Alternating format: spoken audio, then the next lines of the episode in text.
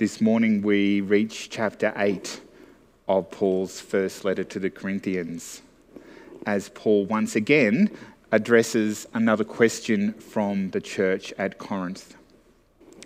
These questions didn't grow out of academic discussions or theoretical concerns. The Corinthians wanted to know, as followers of Christ, how they should act in matters of daily life and work. Over the last couple of weeks, we've been dealing with issues of human relationships. Today, we make a bit of a turn into something quite different. In verse 1, Paul says, Now about food sacrificed to idols.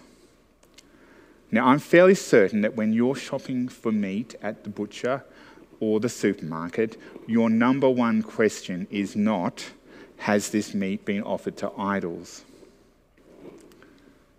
Now, I wonder how many of you are watchers of MasterChef or Kitchen Rules. If you are, you are a food expert, aren't you? So, when we shop for meat, we might all have slightly different priorities. Is it price? Is it the cut of meat? Do you have a preferred T bone, porterhouse, rump, eye fillet? Is it grain fed, grass fed, organic? Does it come from your local area? We can be governed by the latest trends, or there might be ethical principles that govern what we buy. But the Corinthians really did want to know if it was acceptable to eat food, in particular meat that had been offered, sacrificed to idols. It's telling that Paul doesn't launch straight into an answer or an explanation. Instead, he writes about knowledge. We know that we all possess knowledge, but knowledge puffs up while love builds up. Those who think they know something do not yet know as they ought to know. Knowledge puffs up, but love builds up. The Corinthians would have placed great importance on knowledge. But Paul warned them that knowledge can make people think they're more special, more important, or more powerful than they really are. When an animal puffs themselves up to scare off or distract a predator, it's a bluff, it's an illusion. Relying on knowledge is a bit like blowing up a balloon as the balloon gets bigger and bigger, the risk is that it will blow up in your face. So it is with knowledge. Only love, not knowledge, actually builds up individuals and communities. Knowledge is just the first step. Applying that knowledge in love is the only way to ensure the health and well being of a Christian community. This morning, we'll examine the question about food and idols. We'll explore Paul's answer and see how Paul applies that answer with the principle of love. What was happening in Corinth with regards to food and idols? Obviously, Paul is writing back to the church at Corinth, so he doesn't give an explanation. Well, in first century Corinth, most of the meat available for purchase had been offered to idols. A portion of the meat was offered to the deity, a portion was taken home by the worshipper, and a portion was assigned to the priest, which could be eaten by them or sold to the general public. It was sold in two different contexts. The first, it was customary to gather for a social meal in pagan temples consuming meat that was readily identifiable as being offered to foreign gods. The second was that the meat was sold in the marketplace, where it was impossible to know for sure if it had been offered to idols, but the chances were that it had been. So, as we consider this question about food and idols, let's take a quick tour back through the Old Testament let's have a look at the rules and regulations about food. in the creation story in Genesis chapter 1. God said, I give you every seed bearing plant on the face of the whole earth, and every tree that has fruit with seed in it. They will be yours for food. But this was expanded when God blessed Noah after the flood in Genesis chapter 9. Everything that lives and moves about will be food for you. Just as I gave you the green plants, I now give you everything. There appeared to be no restriction on what people could eat. We fast forward to Leviticus chapter 11, in which God gave very specific instructions about which animals could be eaten, as animals were divided into clean and unclean. Now, if you want to have a look at the list of foods that were outlawed, there are probably many things that you wouldn't want to eat anyway. But the purpose of these laws was threefold. They gave the Israelites an opportunity to be obedient. They separated the Israelites from their pagan neighbours, and they helped to protect the health of the people. But we have to go back to Exodus in chapter 34 as God gave instructions to Moses about how the Israelites were to enter the promised land to hear a warning about food sacrificed to idols. Be careful not to make a treaty with those who live in the land, for when they prostitute themselves to their gods and sacrifice to them, they will invite you and you will eat their sacrifices. And when you choose some of their daughters as wives for your sons, and those daughters prostitute themselves to their gods, they will lead your sons to do the same. So, this wasn't a direct prohibition as such, but a warning that associating with people who sacrifice food to idols and then eating with them could draw people, could draw them away from God. So, this was the context for this question about food and idols. The Corinthians were in conflict over a whole range of issues. What's not entirely clear here is whether this was a debated issue within the church or whether a powerful group within the church wanted Paul to validate their practice of eating food sacrificed to idols, disregarding the concerns of others. So we turn now to Paul's answer, and we see that in verses 4 and 8. So then, about eating food sacrificed to idols, we know that an idol is nothing at all in the world, and there is no God but one. Food does not bring us near to God. We are no worse if we don't eat or if we do eat. We could summarize Paul's answer this way food is just food, and idols are nothing. So it's okay to eat food sacrificed to idols. You can eat whatever you want. Paul made it clear that the offering of meat to idols didn't change the meat. Why? Because idols are nothing. A statue is just that a statue. An object made out of stone or wood or metal, nothing more. After all, there is only one living God.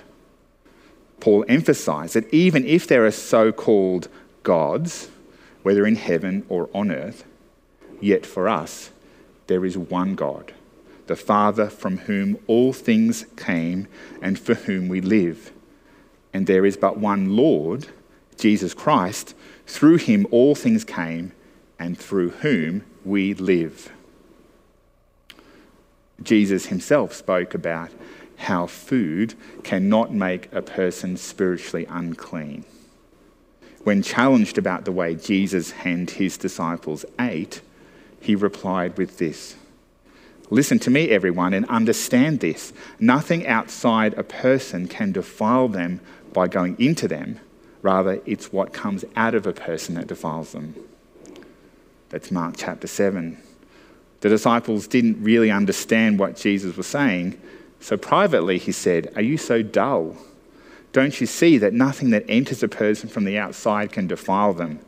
For it doesn't go into their heart, but into their stomach and then out of the body. But within Paul's answer, there's a clue that the issue is not quite as simple. He wrote, Not everyone possesses this knowledge. Some people are still so accustomed to idols that when they eat sacrificial food, they think of it as having been sacrificed to a god, and since their conscience is weak, it is defiled. Even though the food wasn't changed by the act of sacrifice, there were some people who still saw it as a sacrifice. And so, this is what influenced Paul's application of his answer to daily life, which he now turned his attention to. In summary, the right thing to do is not governed by knowledge of what is right and permitted, but is governed by love of neighbour and concern for building up the community of believers. Be careful, however, that the exercise of your rights does not become a stumbling block to the weak. For if someone with a weak conscience sees you with all your knowledge eating in an idol's temple, won't that person be emboldened to eat what is sacrificed to idols? So, this weak brother or sister for whom Christ died is destroyed by your knowledge.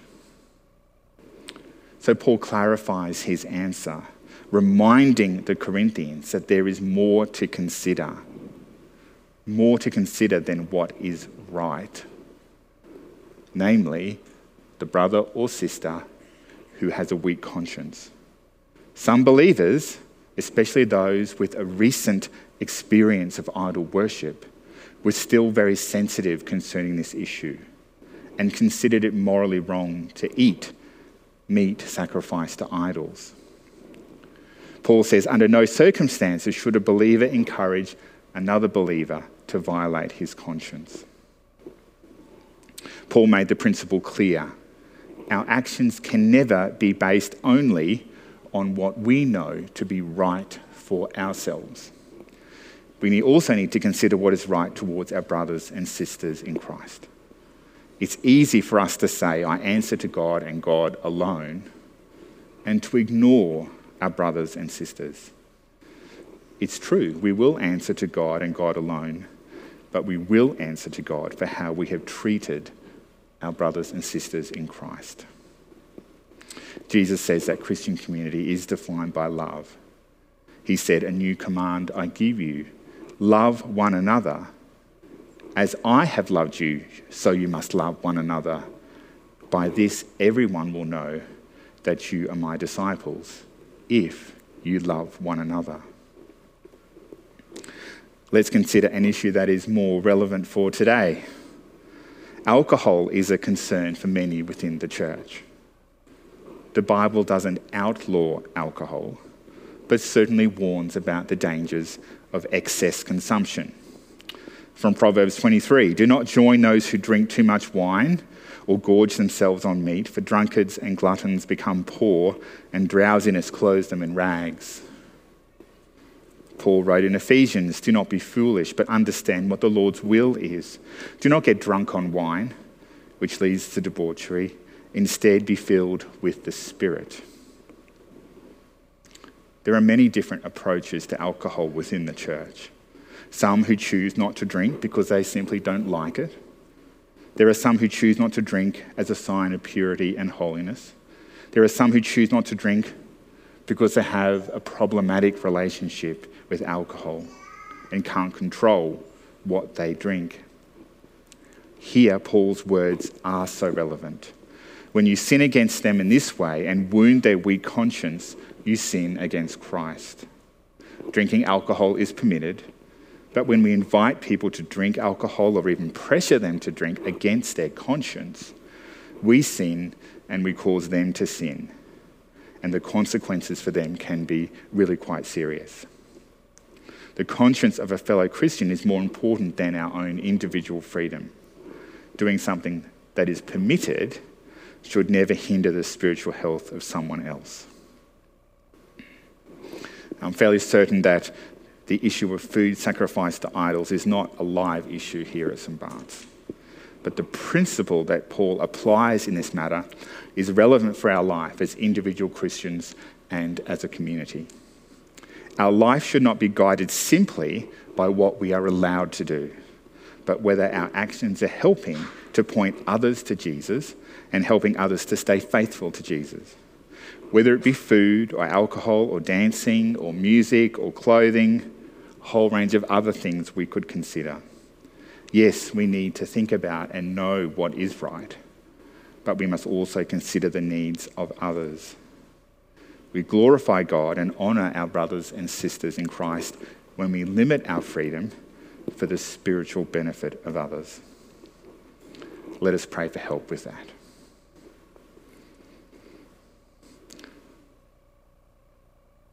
Heavenly Father, we thank you that you are the one living God. We thank you that you are our Father, from whom all things come and for whom we live. We thank you for our one Lord, Jesus Christ, through whom all things came and through whom we live because of what he has done for us on the cross. We thank you for the freedom that we have. Help us by your Spirit to exercise that freedom in love, making sure that the things that we do are never a stumbling block for our brothers and sisters in Christ. We pray these things in Jesus' name. Amen.